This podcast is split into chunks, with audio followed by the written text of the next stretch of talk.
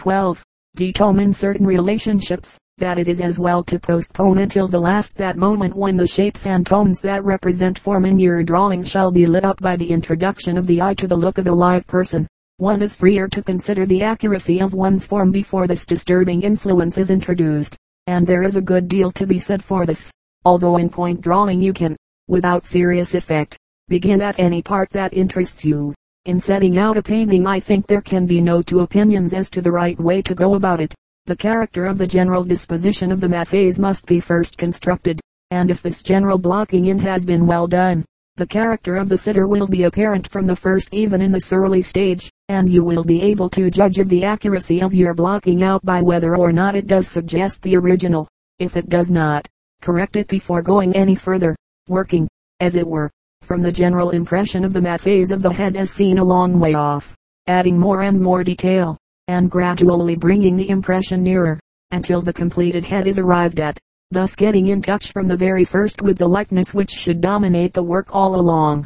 Illustration, Plately, Sir Charles Dilke, Bart, from the drawing in the collection of Sir Robert Essex, MP in red conté chalk rubbed, the highlights being picked out with rubber, there are many points of view from which a portrait can be drawn I mean, mental points of view, and, as in a biography, the value of the work will depend on the insight and distinction of the author or artist. The valet of a great man might write a biography of his master that could be quite true to his point of view, but, assuming him to be an average valet, it would not be a great work. I believe the gardener of Darwin when asked how his master was, said, not at all well, you see. He moons about all day. I've seen him staring at a flower for five or ten minutes at a time. Now, if he had some work to do, he would be much better. A really great biography cannot be written except by a man who can comprehend his subject and take a wide view of his position among men, sorting what is trivial from what is essential, what is common to all men from what is particular to the subject of his work. And it is very much the same in portraiture. It is only the painter who possesses the intuitive faculty for seizing on the significant things in the form expression of his subject, of disentangling what is trivial from what is important, and who can convey this forcibly to the beholder on his canvas.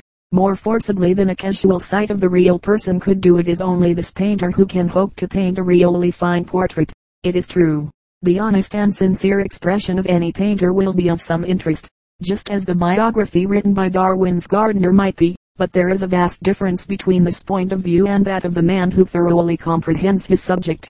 Not that it is necessary for the artist to grasp the mind of his sitter, although that is no disadvantage. But this is not his point of view. His business is with the effect of this inner man on his outward appearance, and it is necessary for him to have that intuitive power that seizes instinctively on those variations of form that are expressive of this inner man.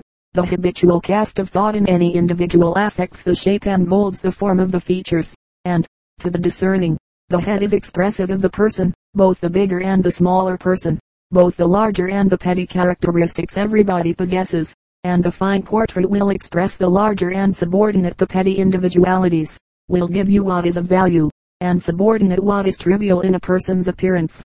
The pose of the head is a characteristic feature about people that is not always given enough attention in portraits. The habitual cast of thought affects its carriage to a very large degree. The two extreme types of what we mean are the strongly emotional man who carries his head high, drinking in impressions as he goes through the world, and the man of deep thought who carries his head bent forward, his back bent in sympathy with it. Everybody has some characteristic action in the way that should be looked out for and that is usually absent when a sitter first appears before a painter on the studio throne. A little diplomacy and conversational humoring is necessary to produce that unconsciousness that will betray the man in his appearance.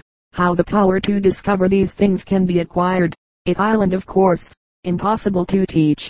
All the student can do is to familiarize himself with the best examples of portraiture in the hope that he may be stimulated by this means to observe finer qualities in nature and develop the best that is in him. But he must never be insincere in his work. If he does not appreciate fine things in the work of recognized masters, let him stick to the honest portrayal of what he does see in nature. The only distinction of which he is capable lies in this direction.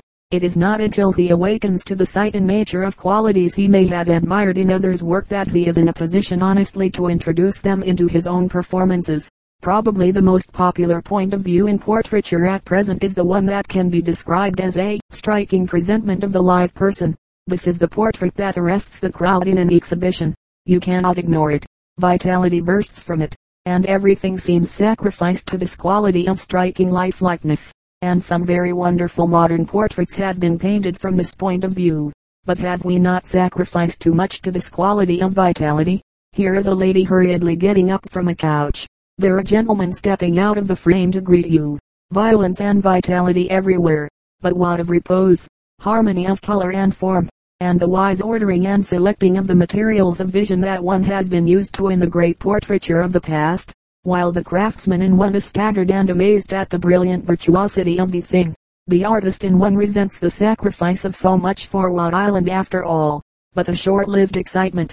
Age may, no doubt, improve some of the portraits of this class by quieting them in color and tone, and those that are good in design and arrangement will stand this without loss of distinction. But those in which everything has been sacrificed to the striking lifelike quality will suffer considerably.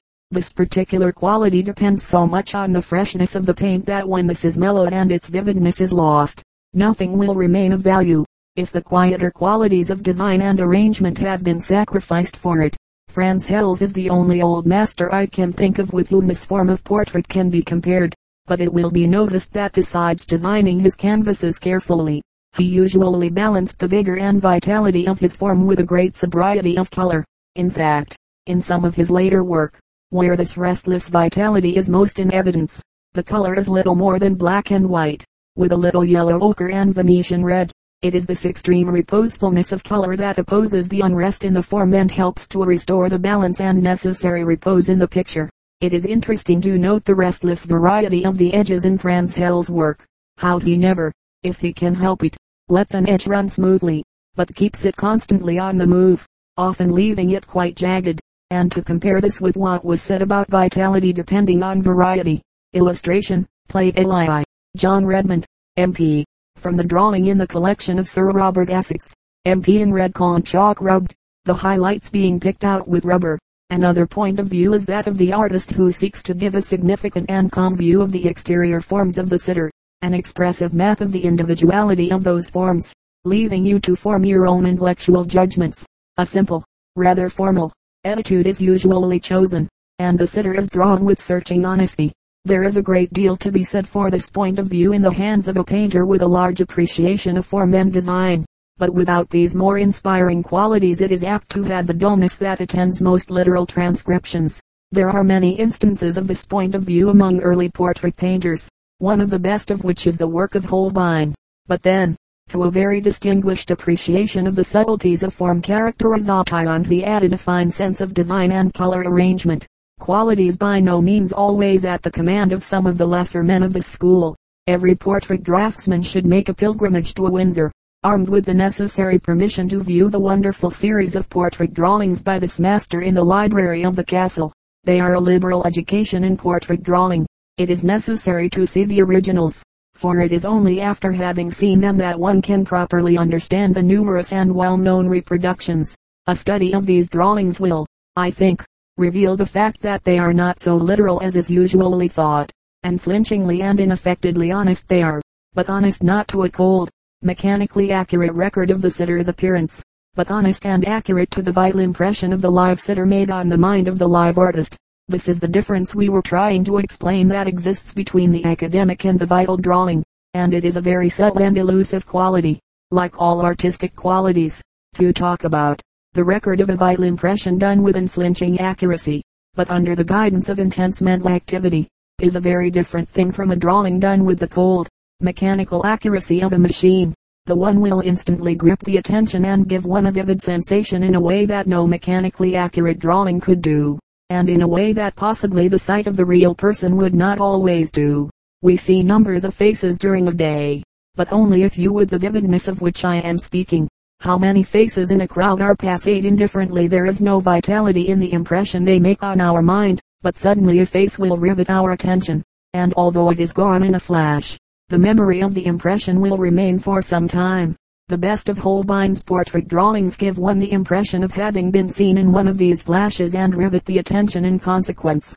Drawings done under this mental stimulus present subtle differences from drawings done with cold accuracy. The drawing of the Lady Audley, here reproduced, bears evidence of some of this subtle variation on what are called the facts. In the left eye of the sitter, it will be noticed that the pupil of this eye is larger than the other. Now I do not suppose that as a matter of mechanical accuracy this was so, but the impression of the eye seen as part of a vivid impression of the head is seldom that they are the same size. Holbein had in the first instance in this very carefully wrought drawing made them so. But when at the last he was vitalizing the impression, pulling it together, as artists say, he has deliberately put a line outside the original one, making this pupil larger. This is not at all clearly seen in the reproduction, but is distinctly visible in the original, and to my thinking it was done at the dictates of the vivid mental impression he wished his drawing to convey. Few can fail to be struck in turning over this wonderful series of drawings by the vividness of their portraiture, and the vividness is due to their being severely accurate to the vital impression on the mind of Holbein, not merely to the facts coldly observed. Illustration, Plate A. The Lady Audley, Holbein and Windsor note the different sizes of pupils in the eyes, and see letterpress on the opposite page. Copyright Photo Braun and Company. Another point of view is that of seeking in the face a symbol of the person within, and selecting those things about a head that express this. As has already been said, the habitual attitude of mind has in the course of time a marked influence on the form of the face, and in fact of the whole body, so that to those who can see the man or woman is a visible symbol of themselves. But this is by no means apparent to all. The striking example of this class is the splendid series of portraits by the late G. F. Watts. Looking at these heads one is made conscious of the people in a fuller, deeper sense than if they were before one in the flesh. For Watts sought to discover the person in their appearance and to paint a picture that should be a living symbol of them. He took pains to find out all he could about the mind of his sitters before he painted them, and sought in the appearance the expression of this inner man. So that whereas with Holbein it was the vivid presentation of the impression as one might see a head that struck one in a crowd, with Watts it is the spirit one is first conscious of. The thunders of war appear in the powerful head of Lord Lawrence, the music of poetry in the head of Swinburne, and the dry atmosphere of the higher regions of thought in the John Stuart Mill. And see, in the National Portrait Gallery there are two paintings of the poet Robert Browning, one by Rudolph Lehmann and one by Watts. Now the former portrait is probably much more like the poet as the people who met him casually saw him. But Watts's portrait is like the man who wrote the poetry, and Lehmann's is not. Browning was a particularly difficult subject in this respect, in that to a casual observer there was much more about his external appearance to suggest a prosperous man of business, than the fiery zeal of the poet. These portraits by Watts will repay the closest study by the student of portraiture. They are full of that wise selection by a great mind that lifts such work above the triviality of the commonplace to the level of great imaginative painting. Another point of view is that of treating the sitter as part of a symphony of form and color and subordinating everything to this artistic consideration. This is very fashionable at the present time, and much beautiful work is being done with this motive, and with many ladies who would not, I hope, object to one saying that their principal characteristic was the charm of their appearance. This point of view offers, perhaps, one of the best opportunities of a successful painting. A pose is selected that makes a good design of line and color a good pattern and the character of the sitter is not allowed to obtrude or mar the symmetry of the whole considered as a beautiful panel. The portraits of J. McNeill Whistler are examples of this treatment, a point of view that has very largely influenced modern portrait painting in England. Then there is the official portrait in which the dignity of an office held by the sitter, of which occasion the portrait is a memorial, has to be considered. The more intimate interest in the personal character of the sitter is here subordinated to the interest of his public character and attitude of mind towards his office. Thus it happens that much more decorative pageantry symbolic of these things is permissible in this kind of portraiture than in that of plain Mr. Smith, a greater stateliness of design as befitting official occasions. It is not contended that this forms anything like a complete list of the numerous aspects from which a portrait can be considered, but they are some of the more extreme of those prevalent at the present time. Neither is it contended that they are incompatible with each other. The qualities of two or more of these points of view are often found in the same work, and it is not inconceivable that a single portrait might contain all and be a striking lifelike presentment, a faithful catalogue of all the features, a symbol of the person and a symphony of form and color. But the chances are against such a composite affair being a success. one or other quality will dominate in a successful work, and it is not advisable to try and combine too many different points of view as, in the confusion of ideas, directness of expression is lost. But no good portrait is without some of the qualities of all these points of view, whichever may dominate the artist's intention. The camera, and more particularly the instantaneous camera, has habituated people to expect in a portrait a momentary expression, and of these momentary expressions the faint smile, as we all know, is an easy first in the matter of popularity. It is no uncommon thing for the painter to be asked in the early stages of his work when he is going to put in the smile it never being questioned that this is the artist's aim in the matter of expression. The giving of lifelike expression to a painting is not so simple a matter as it might appear to be. Could one set the real person behind the frame and suddenly fix them forever with one of those passing expressions on their faces, however natural it might have been at the moment, fixed forever it is terrible, and most unlifelike, as we have already said. A few lines scribbled on a piece of paper by a consummate artist would give a greater sense of life than this fixed actuality. It is not ultimately by the pursuit of the actual realization that expression and life are conveyed in a portrait. Every face has expression of a far more interesting and enduring kind than these momentary disturbances of its form occasioned by laughter or some passing thought. And see, and it must never be forgotten that a portrait is a panel painted to remain for centuries without movement so that a large amount of the quality of repose must enter into its composition.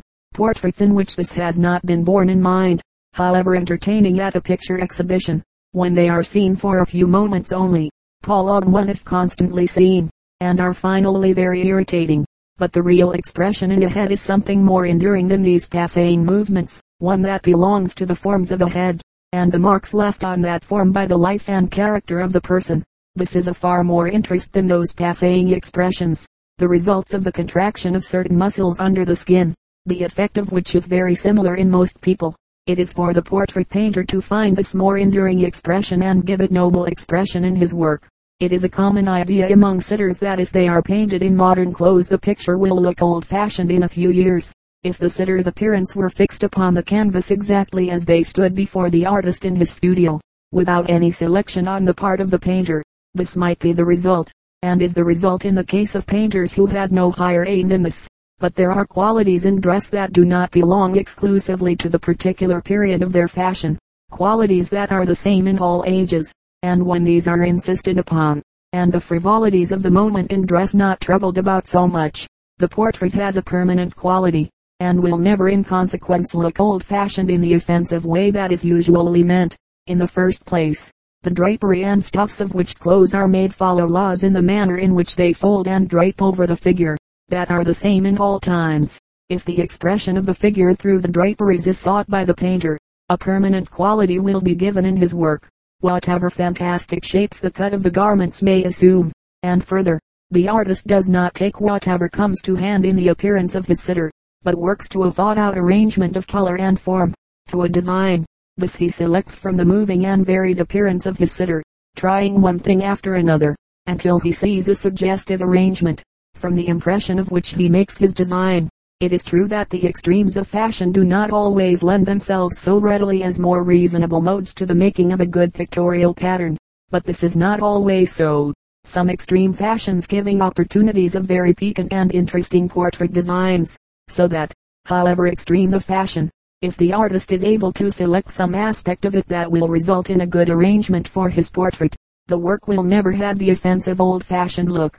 The principles governing good designs are the same in all times, and if material for such arrangement has been discovered in the most modish of fashions, it has been lifted into a sphere where nothing is ever out of date. It is only when the painter is concerned with the trivial details of fashion for their own sake, for the making his picture look like the real thing, and has not been concerned with transmuting the appearance of fashionable clothes by selection into the permanent realms of form and color design, that his work will justify one in saying that it will look stale in a few years. The fashion of dressing sitters in meaningless, so-called classical draperies is a feeble one, and usually argues a lack of capacity for selecting a good arrangement from the clothes of the period in the artist who adopts it. Modern women's clothes are full of suggestions for new arrangements and designs quite as good as anything that has been done in the past. The range of subtle colors and varieties of texture in materials is amazing, and the subtlety of invention displayed in some of the designs for costumes leads one to wonder whether there is not something in the remark attributed to an eminent sculptor that designing ladies' fashions is one of the few arts that is thoroughly vital today. XVII The visual memory The memory is the great storehouse of artistic material, the treasures of which the artist may know little about until a chance association lights up some of its dark recesses. From early years the mind of the young artist has been storing up impressions in these mysterious chambers, collected from nature's aspects, works of art, and anything that comes within the field of vision. It is from this store that the imagination draws its material, however fantastic and remote from natural appearances the forms it may assume. How much our memory of pictures colors the impressions of nature we receive is probably not suspected by us. But who could say how a scene would appear to him, had he never looked at a picture? So sensitive is the vision to the influence of memory that, after seeing the pictures of some painter whose work has deeply impressed us, we are apartment while the memory of it is still fresh in our minds, to see things as he would paint them. On different occasions after leaving the National Gallery I can remember having seen Trafalgar Square as Paolo Veronese, Turner, or whatever painter may have impressed me in the gallery, would have painted it. The memory of their work coloring the impression the scene produced. But, putting aside the memory of pictures, let us consider the place of direct visual memory from nature in our work. Pictures being indirect or second-hand impressions. We have seen in an earlier chapter how certain painters in the 19th century, feeling how very second-hand and far removed from nature painting had become, started a movement to discard studio traditions and study nature with a single eye, taking their pictures out of doors, and endeavoring to arrest nature's secrets from her on the spot. The pre-Raphaelite movement in England and the Impressionist movement in France were the results of this impulse, and it is interesting, by the way, to contrast the different manner in which this desire for more truth to nature affected the French and English temperaments. The intense individualism of the English sought out every detail, every leaf and flower for itself, painting them with a passion and intensity that made their painting a vivid medium for the expression of poetic ideas, while the more synthetic mind of the Frenchman approached the search for visual truth from the opposite point of view of the whole effect, finding in the large, generalist impression a new world of beauty, and his more logical mind led him to inquire into the nature of light, and so to invent a technique founded on scientific principles.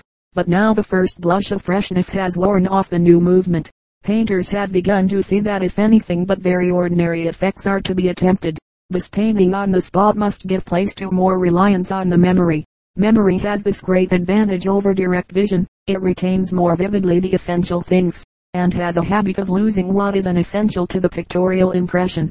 But what is the essential in a painting? What is it makes one want to paint at all? Ah, here we approach very debatable and shadowy ground, and we can do little but ask questions the answer to which will vary with each individual temperament. What is it that these rays of light striking our retina convey to our brain, and from our brain to whatever is ourselves, in the seat of consciousness above us? What is this mysterious correspondence set up between something within and something without, that at times sends such a clamor of harmony through our whole being? Why do certain combinations of sound in music and of form and color in art affect us so profoundly? What are the laws governing harmony in the universe? And whence do they come? It is hardly trees and sky, earth, or flesh and blood, as such, that interest the artist, but rather that through these things in memorable moments he is permitted a consciousness of deeper things, and impelled to seek utterance for what is moving him. It is the record of these rare moments in which one apprehends truth in things seen that the artist wishes to convey to others. But these moments, these flashes of inspiration which are at the inception of every vital picture, occur but seldom. What the painter has to do is to fix them vividly in his memory, to snapshot them, as it were, so that they may stand by him during the toilsome procedure of the painting, and guide the work. This initial inspiration, this initial flash in the mind, need not be the result of a scene in nature, but may of course be purely the work of the imagination, a composition, the sense of which flashes across the mind. But in either case the difficulty is to preserve vividly the sensation of this original artistic impulse and in the case of its having been derived from nature direct, as is so often the case in modern art, the system of painting continually on the spot is apt to lose touch with it very soon. For in the continual observation of anything you have set your easel before day after day, comes a series of impressions, more and more commonplace, as the eye becomes more and more familiar with the details of the subject, and ere long the original emotion that was the reason of the whole work is lost sight of, and one of those pictures or drawings giving a catalogue of tired objects more or less ingeniously arranged that we all know so well is the result work utterly lacking in the freshness and charm of true inspiration. For however commonplace the subject seen by the artist in one of his flashes, it is clothed in a newness and surprise that charm us, be it only an orange on a plate. Now a picture is a thing of paint upon a flat surface, and a drawing is a matter of certain marks upon a paper, and how to translate the intricacies of a visual or imagined impression to the prosaic terms of masses of colored pigment or lines and tones is the business with which our technique is concerned. The ease, therefore, with which a painter will be able to remember an impression in a form from which he can work, will depend upon his power to analyze vision in this technical sense the more one knows about what may be called the anatomy of picture making how certain forms produce certain effects, certain colors or arrangements of their effects, and see, the easier will it be for him to carry away a visual memory of his subject that will stand by him during the long hours of his labors at the picture. The more he knows of the expressive powers of lines and tones, the more easily will he be able to observe the vital things in nature that convey the impression he wishes to memorize. It is not enough to drink in and remember the emotional side of the matter, although this must be done fully. But if the memory of the subject is to be carried away that will be of service technically, the scene must be committed to memory in terms of whatever medium you intend to employ for reproducing it in the case of a drawing, lines and tones, and the impression will have to be analyzed into these terms as if you were actually drawing the scene on some imagined piece of paper in your mind. The faculty of doing this is not to be acquired all at once but it is amazing of how much development it is capable. Just as the faculty of committing to memory long poems or plays can be developed, so can the faculty of remembering visual things. The subject has received little attention in art schools until just recently, but it is not yet so systematically done as it might be. Monsieur Lecoq de Boisbaudran in France experimented with pupils in this memory training, beginning with very simple things like the outline of a nose, and going on to more complex subjects by easy stages with the most surprising results. And there is no doubt that a great deal more can and should be done in this direction than is at present attempted. What students should do is to form a habit of making every day in their sketchbook a drawing of something they have seen that has interested them, and that they have made some attempt at memorizing. Don't be discouraged if the results are poor and disappointing at first you will find that by persevering your power of memory will develop and be of the greatest service to you in your after work. Try particularly to remember the spirit of the subject, and in this memory drawing some scribbling and fumbling will necessarily have to be done. You cannot expect to be able to draw definitely and clearly from memory, at least at first, although your aim should always be to draw as frankly and clearly as you can.